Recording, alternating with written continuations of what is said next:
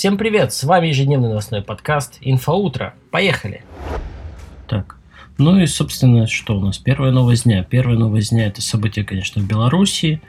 Там произошли выборы президента, в результате которых народ остался очень сильно недоволен, потому что победил Александр Лукашенко с 80%, а согласно данным независимых экзит-полов победила Светлана Тихановская с такими же там, практически 80%. Начались беспорядки, тысячи людей на улицах.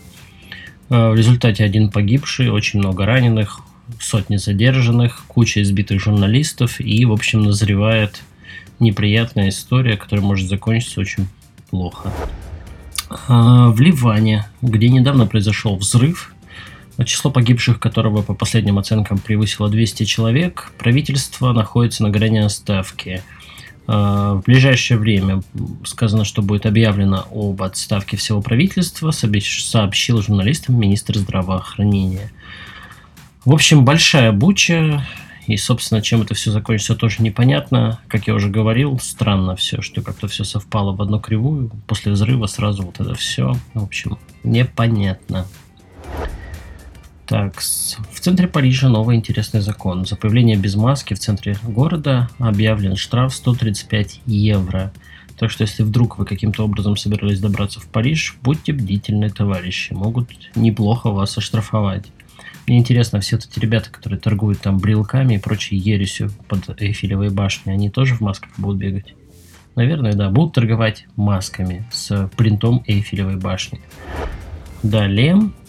Kanye West показал фото новых моделей Yeezy Boost. Это его кроссовки, на которых он зарабатывает, наверное, уже давно больше, чем на музыке. Хотя, честно говоря, точно не знаю, но гипотеза. Выглядит все это достаточно забавно. Их сравнивают с картошкой, сушкой, презервативами, с чем их только не сравнивают. Какие-то две такие плямбы. Ну, в общем, фото в интернете найдете, либо в моем телеграм-канале.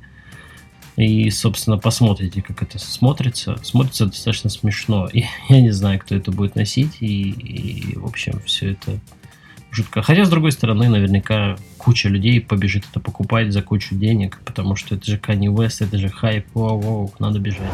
Следующая новость. Джаред Лето подтвердил, что сыграет Энди Уорхола в новом фильме о, собственно, вы не поверите, Энди Уорхоле. Ну, Джаред, в принципе, актер хороший.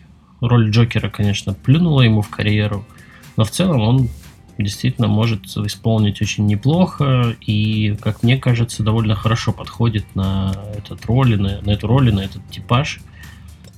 И, собственно, там, по-моему, и с ориентацией у Уорхола все не так очевидно. В общем, хороший кастинг, который очень даже может нам принести хорошее кино.